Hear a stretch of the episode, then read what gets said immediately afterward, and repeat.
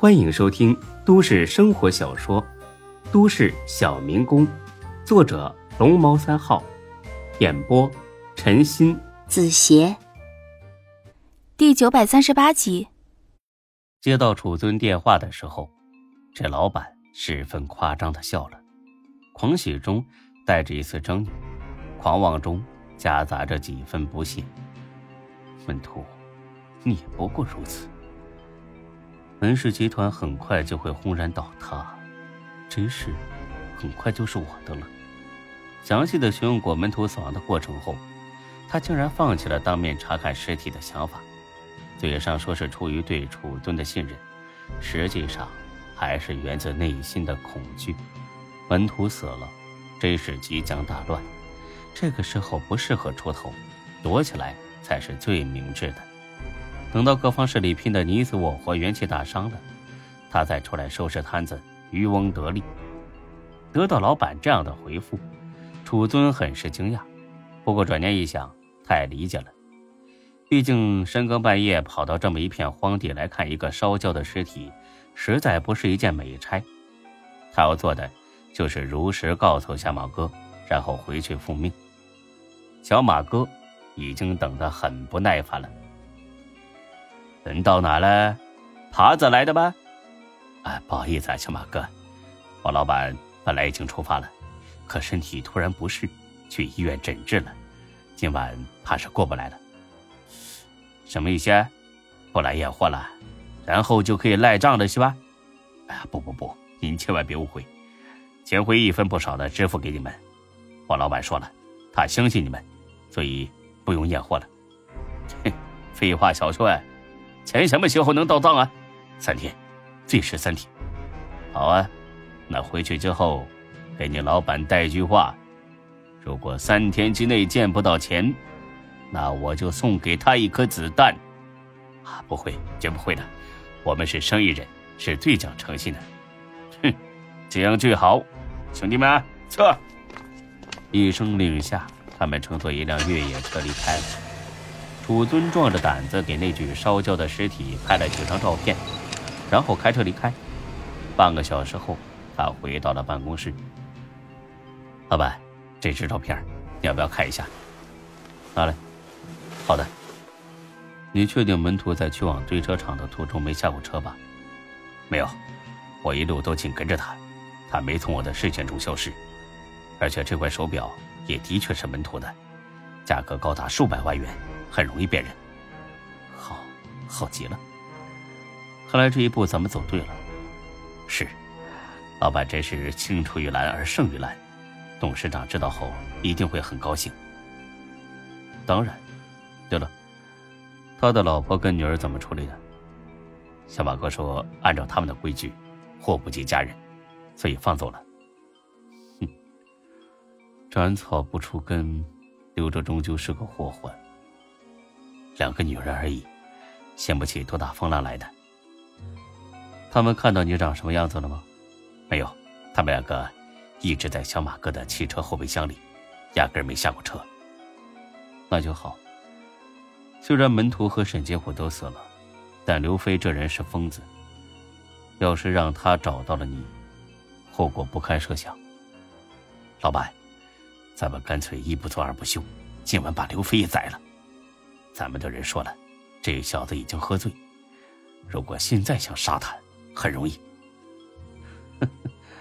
看来今天真是个好日子。行，那就让他们三个到地下团聚好了。那行，我马上联系小马哥。不用，这么简单的事情就没必要再多花几百万了，你带几个人去就行了。行，那我去了。办完之后说一声，然后你们几个也可以找个地方放松一下。哎，谢谢老板。楚尊说完便出门了。他老板点了根烟，把腿搭在桌子上，很是惬意。很快，楚尊又回来了。怎么了？老老老老老板，你哆嗦什么？外面很冷吗？正说着。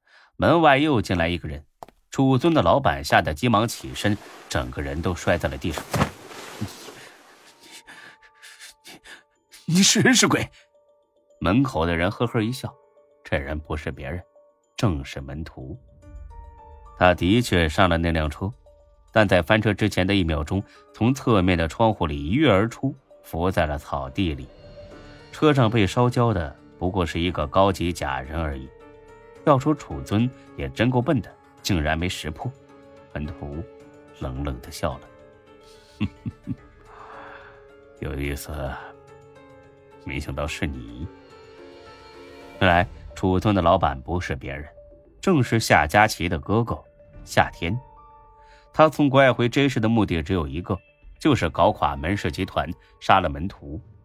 夏天盯着门徒看了几秒钟，伸手就要去拉抽屉，抽屉里面有一把手枪。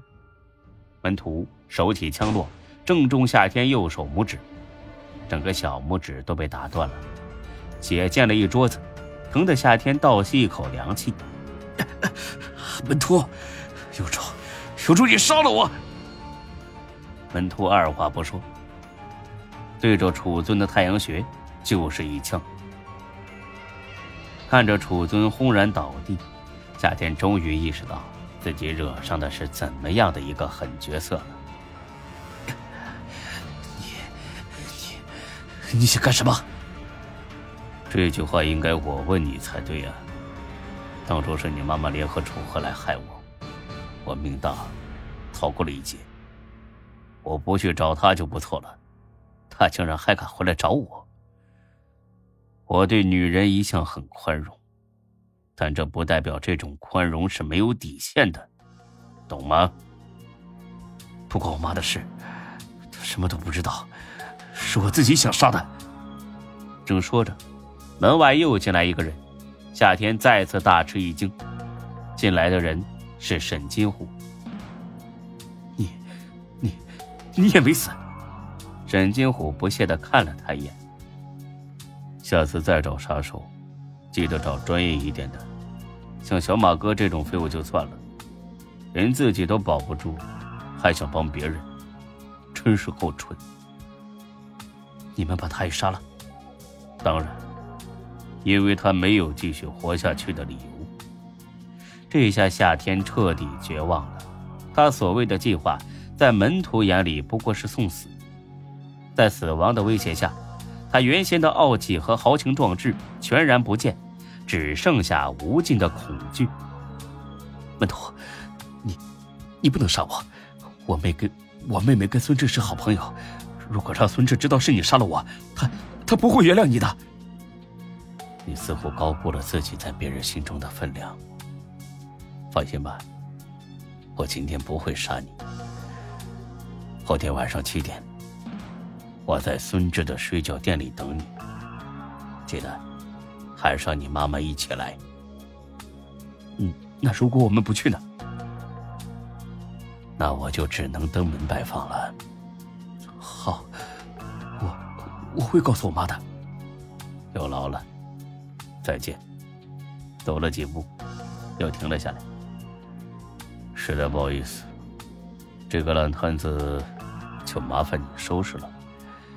需要帮忙的话，打给金虎，他很擅长处理这种问题。